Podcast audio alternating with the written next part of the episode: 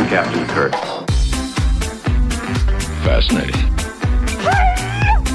I'm a doctor, not a mechanic. Thank you, thank you, love you. Mwah. Most illogical. Aye, sir. Well, that was different. Yep, lousy, but different. Places, please. And here we go. Welcome, ladies, and gentlemen, bears, Kzinti, and things to episode 94 of the MuppeTrek podcast. I was podcast. hoping you were going to use Kzinti. I did. I'm Jarman. I'm Steve, and we're here to compare, contrast, and confer about our two favorite franchises. Now, the hell with that. The two best franchises. That's right. Jarman, what are those? the Muppets and Star Trek. And we do one to one reviews of The Muppet Show and now Star Trek, the animated series. And this week we have special guest on The Muppet Show, Doug Henning, and animated series episode, The Slaver Weapon. Ooh, and a train in the background. Keep it all going. I love it. yes, I live in Pennsylvania now. Train City. Trains. Uh, also, the volunteer fire department up the Mhm. hill is real old school. And just so you know, a huge fire alarm could go off at any time. wow. Just so you know and our audience know. Does that have like the old timey like alarm thing? Yeah, so it's the volunteer firefighters company, and when they need their guys, which is rare, I think it's happened two times since we've been here. Happened many times since, and it says six times since we've been here. Oh, God. this huge loud siren goes off. Like over the whole neighborhood? Yeah, Why? it's incredible. It like calls them in Oh, it's a phone. Because it's old school. It's a weird old school neighborhood. That's very strange. All Very right, then. strange. Well, So just know that's coming happen, to listeners. you, our listeners. that's right. Uh, but uh, Steve, tell us about this. This is a new guest show, guest star, Doug Henning, and who the hell is he?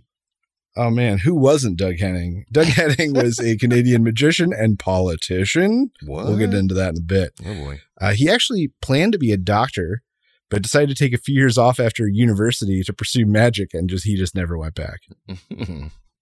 Uh, he his real drive was to bird, merge magic and theater. His first show was called Spellbound. All right, this is going to blow your mind. first show is called Spellbound. It was written by David Cronenberg Whoa. and directed by a buddy of his from college, Ivan Reitman. Wow. That's some What? pedigree. yeah, dude, Doug Henning. Uh, show eventually ended up on Broadway, uh, called The Magic Show, with original songs written by Stephen Schwartz, uh, who wrote Godspell, Pippin, and Wicked. Wow. He won a Tony Award during the four year run, and he eventually took the show and adjusted it then for television. Later on, he ran for office in the UK Okay. because under UK law, he can run as a member of one of like the territories. Oh, weird. because that was when Canada like was still very much overseen in some ways. So he wasn't. Uh, so he was able to run Huh. as a Canadian citizen in the UK. Oh, he was Canadian. Okay, that makes more sense. Yeah, yeah, yeah. Canadian was able to run in the UK because he was part of like one of the territory. Apparently, it's in their laws. Yeah. Uh, and the, it was the general election of Blackpool South. I don't know if any of our UK listeners will know that. And he received 173 votes. Oh, jeez. So he didn't win. He then ran um, in the 1993 Canadian federal election, Okay. where he this time he received 817 votes. What the hell is he doing? Um, what does our audience know him from? If you love magic, you may have heard of him, but as he died in 2000, he isn't really part of the current cultural zeitgeist. Ah, 23 years ago. All right. Yeah. Uh, but what's he up to this week on the Muppet Show? Well, backstage, it, it, I very rarely mention the stinger with um, Scooter because it's always such a throwaway. But this one was like Doug Henning, and he started out with like a sleight of hand demonstration and Yeah, feats of magic. for a while. Um, Fozzie and the whole gang are getting into magic. Fozzie repeatedly summons the wrong thing, uh, starting with a robot and then a rabbi. Uh, and eventually he summons too many rabbits, which flood the backstage and drive the rest of the backstage plot. Um, I just want to throw out that in Muppet Show canon, um, you know, backstage, this is all happening in the Muppet Show. We're, we're supposed to take the backstage as not part of the performance. So that means in this reality, Fozzie Bear is some sort of like sorcerer. well, I took it as they were under the In- table. In, reality, he is a sorcerer of some sort. and can summon things at will. And we've all been making fun of him for years. I thought in in the story, the actual episode, he actually had them under the table. That was the whole point. Like he was reaching down there to get them from under the table. But maybe you're right. That's not how I tell you. I'm just saying the implication that real magic exists in the Muppet universe is just great. That's right. Uh, Robin then goes looking for Doug and he tries to find some magic in his dressing room. He finds a music box and sings along, uh, Leave Me Some Magic, which might actually not be the right name. Um, but it's a sweet Robin song that we haven't gotten in a while. That was nice. hmm I'll talk about that. Uh. Hunter backstage then asks Fozzie for his rabbits. He sings Run, Rabbit, Run with a shotgun in hand. And there is an active shooter situation backstage. yes. There's a lot in this episode. Fozzie is a warlock, and there's an active shooting shooter situation. Uh, Doug finds Robin in his dressing room, and he tries to prove to him that magic is actually real. And they do these like kind of two small hanky tricks, and they dance around unaided. Mhm. Uh, on stage this week, Kermit introduces Doug Henning, but first he makes a forced introduction to Miss Piggy. She sings It's Magic, chasing Kermit romantically across the stage as he waves a magic wand and disappears repeatedly. Kermit then introduces Doug, who does this like classic putting a monster in a big sealed box and the steel plates through it. And it's a trick that we've all seen a million times. Yes. Uh, up next is veterinar- Veterinarian's Hospital, where bunnies have invaded the the set as Doctor uh, uh, tries to pull. Uh, Doctor Bob tries starts pulling them out of the table in droves, just like Fozzie pulled them out of the hat. That's right. Uh, then three f- strange female whatnots hit the stage singing, There'll be some changes made. And as they change various costumes and appearances, eventually into old women and then babies. the horrible babies. Uh, Fozzie takes his magic act to stage. Uh, he charms a rope, which is clearly suspended with like a smaller rope. And the bunnies come in and like make fun of him kind of and ruin his act. Because Scooter's pulling it up from the ceiling. Yeah. Uh, Doug hits the stage one last time uh, with an empty trunk, dog lion, and the big bird. It's a classic man in a box, and he escapes. We've seen it like a hundred friggin' times.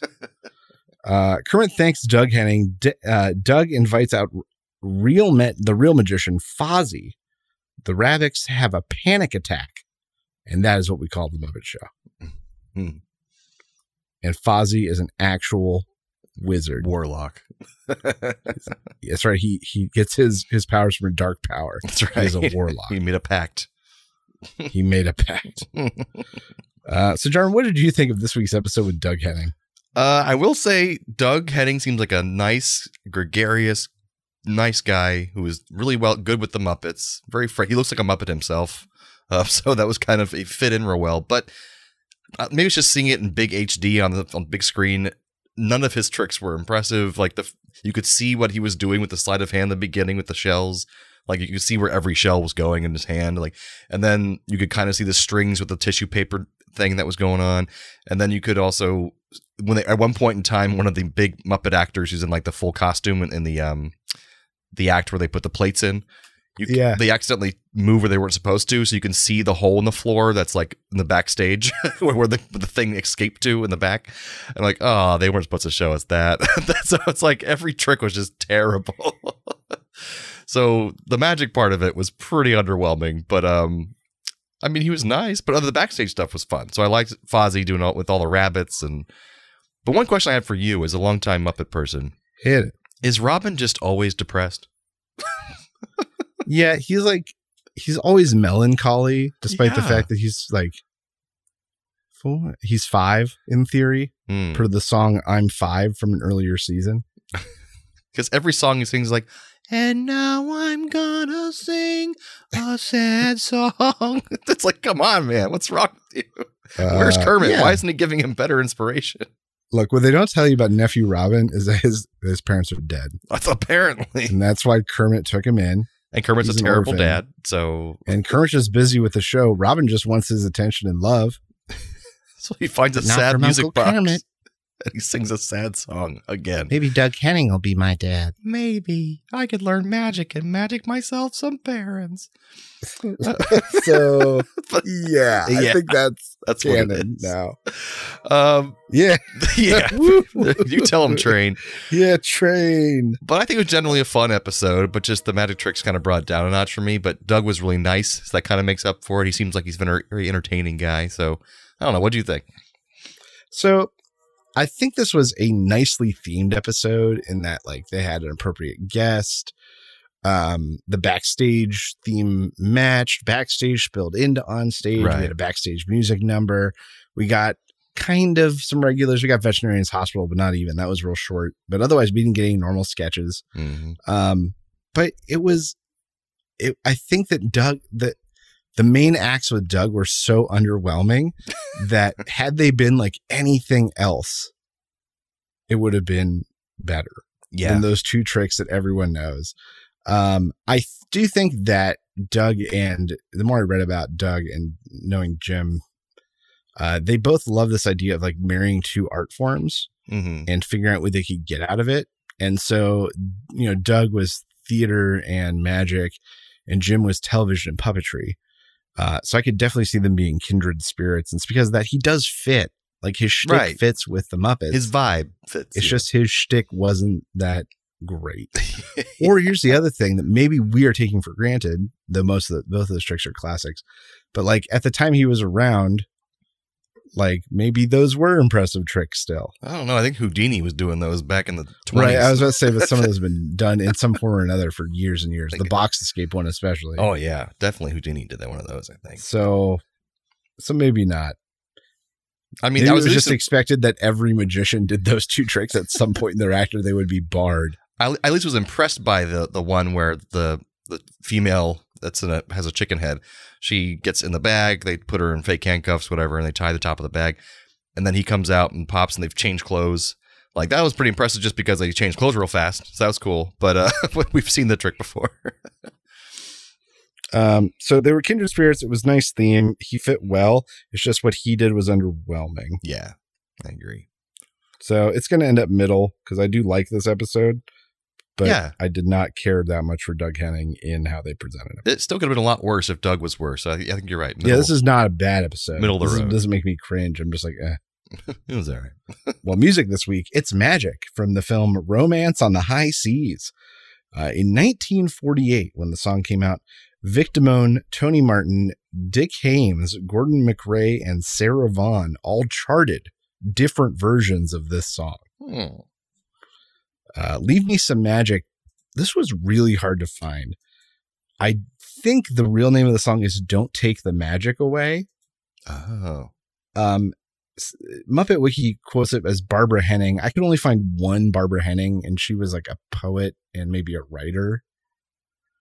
I could find nothing verifiable about this song. That's I tried impressive. so hard, audience. That's what those are the bits and pieces I could find. Uh, Run Rabbit Run by Noel Gray and Ralph Butler, both of which were uh, British songwriters, and this song was apparently wildly popular during World War II. Run interesting. Rabbit Run. Uh, there'll be some changes made not from 1921 by Overstreet and Higgins. This was a big deal, this song, uh, because it was one of the first records ever released that was like written, recorded, produced. All the magi- all the musicians, singers, everything were were entirely were all black, Ah, gotcha. and this was like the first song where that was the case. So this song is culturally and and you know historically Significant. kind of important in that way. Very cool. Uh, so, Jordan, what do you think was the best Muppeteering moment this week?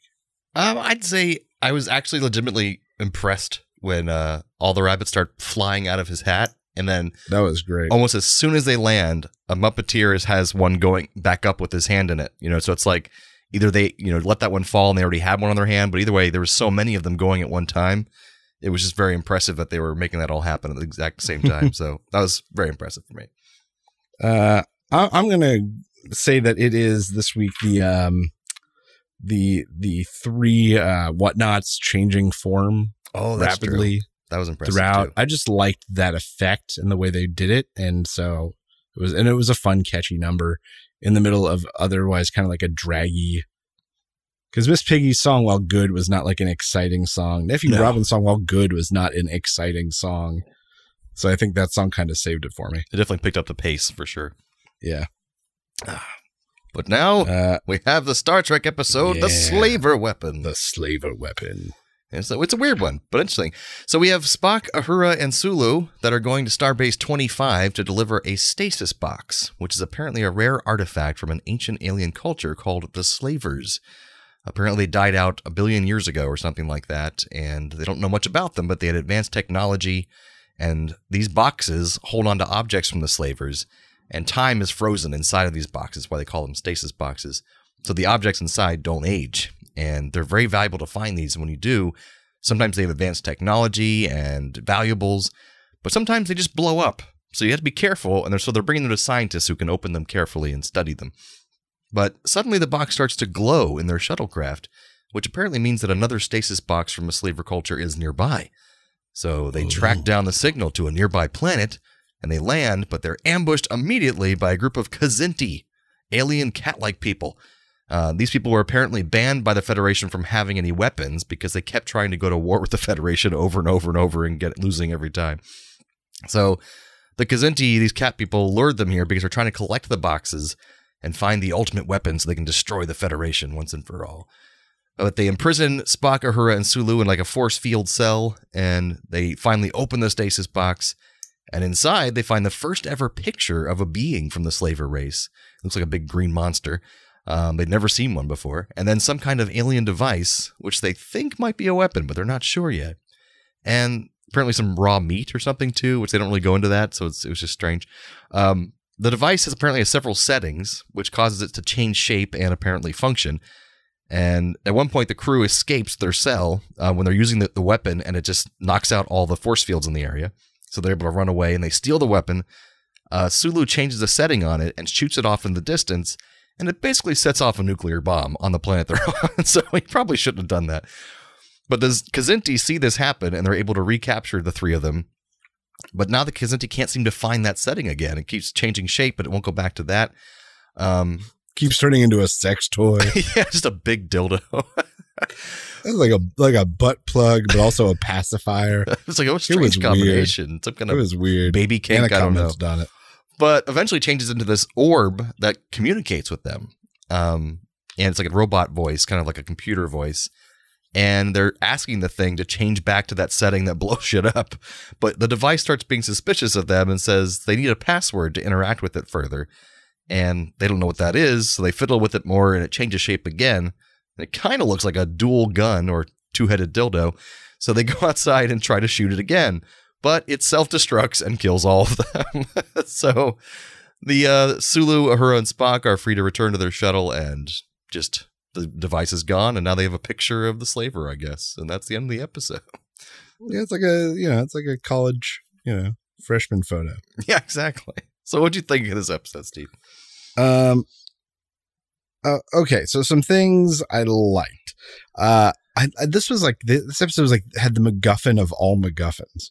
that that device. It's a secret box, like one MacGuffin. What's Ah. inside that box? Ooh, another MacGuffin that can turn into any MacGuffin. It's a J.J. like, oh Abrams my mystery God. box. I just, man, we ha- I have to go one level deeper. How many more MacGuffins can we get in there? um, I like that there was no Kirk. yeah, Like clearly Shatner had the week off. I guess. Apparently like one of two episodes ever of Star Trek or the animated series that he's not in. Yeah. So So, except for uh, anytime they had to show sideways Sulu, like a profile of Sulu, it's just Kirk and they colored his hair black. really, I didn't notice that. Well, watch for it. There's like Oh one man, or two times I've caught it where they they don't have a slide for Sulu because they don't have enough animation of him, and so they just grab a Kirk oh my god. or a Scotty and they like turn it sideways and color it dark. I'll have to go back and watch that. Um, I, I I loved emo cat. Like that one cat just looks so sad. the old like grizzled one. Yeah. Um, I like that the thing looked like a glorified sex toy. It took made it really hard to take it seriously in any way. and it was a classic ending, classic Star Trek ending. The thing that they wanted the most was what destroyed them. Like very mm, true. classic and poetic. Uh, some things I struggled with. I felt like there was no drive in Yeah. this episode. It was just the crew kind of sitting around and waiting for something to happen to them. I wrote that in too. I put the main characters didn't do anything. They just got lucky and escaped. They didn't actually accomplish anything. Yeah. and like the whole, the whole, I, I get the metaphor. Uh, the whole cat and mouse thing where like they each get the device and it kind of trades back and forth a little bit there in the middle. Mm. I'm like, oh, I get it. Cat and mouse. what is is any of this mean anything? They just keep having some reason to take it from each other. I guess they, they almost had a, a drive for uh, urgency when Uhura says, "We've got to get that back from them because now they know what it can do." And but then it, it kind of just pitter patters at the end there a little bit. Yeah. Um, so overall, not bad, but certainly not one of my favorites. I did like that it's just like kind of original story. I like the backstory that they were giving of these people, um, but doesn't really work because it like is never mentioned that there's this race that apparently ruled over the galaxy for a billion years ago. The slavers, right? Yeah, they That's never mentioned that anywhere else in Star Trek lore. So And they kind of look like snake people, kind of Yeah. and uh, dragon people. and do they sl- enslave people? They didn't really say anything about that, but they're called slavers. So uh, I don't know. That's why I didn't like that. Just it doesn't fit anywhere in the rest of Star Trek lore. But I thought it was interesting story, and the Kzinti are you know they're cats. They're cool, but they're kind of cheesy. they, they're cool. They're cool. The cats. Whatever. They, one of them. Little one of them little- psychic. Apparently, the, Little hairball here and there, but they're cool. They're cool. they throw up every now and then. but yeah, I think it's pretty like the other one, kind of middle of the road episode. It wasn't bad. I think it's entertaining. Um, so middle of the road for me as well. Uh, but we have some trivia. Uh, it's believed that the Kzinti spacesuits and ships were colored pink because director Hal Sutherland was colorblind. We ran into this in another episode in the past. Uh, pink and gray look similar to him, apparently. But however, according to a storyboard artist, character designer Bob Kline, color director Irvin Kaplan, who had a preference for certain colors and never listened to input for others from others, was to blame for this artistic choice. He's like, I like pink and I'm sticking with pink and no one can change my mind. So after the episode aired, uh, producer DC Fontana, who's wrote tons of episodes, she apologized to the writer Larry Niven for all the ships being pink for some reason. and in this episode, writer Larry Niven, who people will recognize as a big sci-fi author, um, he introduced the cat-like alien race, the Kzinti, from his known space series of novels and brought them into the Star Trek universe basically by doing this. Um, Niven was asked directly by Gene Roddenberry to adapt his story from that universe into this teleplay. And yeah, so it's just kind of neat that that series was now put into there. And he changed the characters from his short story into uh, Uhura, um, Spock, and Sulu. And he said there wasn't really a place for Kirk in this one because of what the characters had to do. He said it didn't make sense for Kirk, so they just left Kirk out. Like, cool. Um, there were plans for the Kzinti, the cat people, to return in Star Trek Enterprise in 2001. Uh, but the series takes place a century before the animated series, but the show was canceled before this would come to fruition. So they were going to do it, but it got canceled. But they're later brought into like uh, PC games and battle games and stuff. So they're kind of incorporated into the lore. And they do make an appearance in animation again in Star Trek Lower Decks, and they're mentioned in Star Trek Picard. So they are a real thing. Nice. So, Steve, what are our Trek connection, Muppet connections this time around? All right, one of them is legit. Uh, both Doug Henning and William Shatner are Canadian. Yeah, that's that's true. That's true. That's a true thing. Um, okay, so I just want our fans to know that this is the most far-reaching Trek connection I have ever done. Oh boy, Doug Henning was a black hole. All right. what? Doug Henning was in the movie version of his Broadway show, The Magic Show. Mm-hmm. In this movie was actress Taborah Johnson. Okay. Late in her career, she did a voice for the animated kid show Rescue Heroes. Mm-hmm. The main character of this show was voiced by Tara Strong, voice actress, who also did a voice for the video game Star Trek Starfleet Command Orion Pirates in 2011 in 2001. Damn, that is a connection. Oh man. That one was really tough. It's weird that it's tough because this is the same episode. I mean, some, they're so Yeah, similar. they're so identical. It's crazy. I mean, both Um, episodes have characters disappearing into thin air. Gonzo and Kermit on the Muppets, and Kzinti disappearing after being blown to smithereens by the alien weapon. Uh, both featured the threat of gun violence, Mm. the weapon beam with the power to destroy a planet, and the hunter shooting at the rabbits. That's true. Uh, both have characters trying to wield power they don't understand. Fozzie dealing with magic, and Kzinti dealing with a slaver weapon. Uh, both feature rapid magic changes the Mm. weapon switching forms and the whatnots changing repeatedly, and there'll be some changes made. That is very true. That's true. Okay. What was that noise? Transporter malfunction. Transporter malfunction. Oh, that's right. It's the part of the show where we transport one character from one episode to the other and vice versa. So, what you got for Steve? Muppet to Trek says Trek this week. I'm going to bring over the bunnies and replace the Kzinti because they're just being fuzzy and just sad and just tormenting the crew. I like it. Uh, Muppets to Star Trek. I'm gonna have Kermit trade with one of the landing party. Any one of them will do, because he apparently has the real ability to turn invisible, and with that power, he could save the rest of the landing yeah, he can party. turn invisible. Fozzie can literally manifest animals from from a hat. exactly, the real magic people. Real magic exists in the Muppet universe. uh, Trek to Muppets. I'm going to bring over the Kzinti and replace Doug Henning. Using the slaver weapon in mysterious and magic ways to astound the audience and then blowing themselves up. I like it. Star Trek Muppets. I have the old psychic Kzinti trade places with Doug Henning because he could woo do woo woo mentalist acts instead of the high school level magic we did see because it'd be a lot better. He's a psychic. but that brings us to the end of episode 94 of the MuppeTrek podcast. Join us next time for the Muppet Show with special guest Andy Williams. and animated series episode Eye of the Beholder. So, from the lovers, the dreamers, and us, Live long and prosper, everyone. Thanks for listening to the MuppeTrek Podcast. Be sure to follow us on social media on Facebook and Twitter. subscribe to us on Apple Podcasts, YouTube, Spotify, or your favorite podcast platform. This podcast has been brought to you by A Play on Nerds.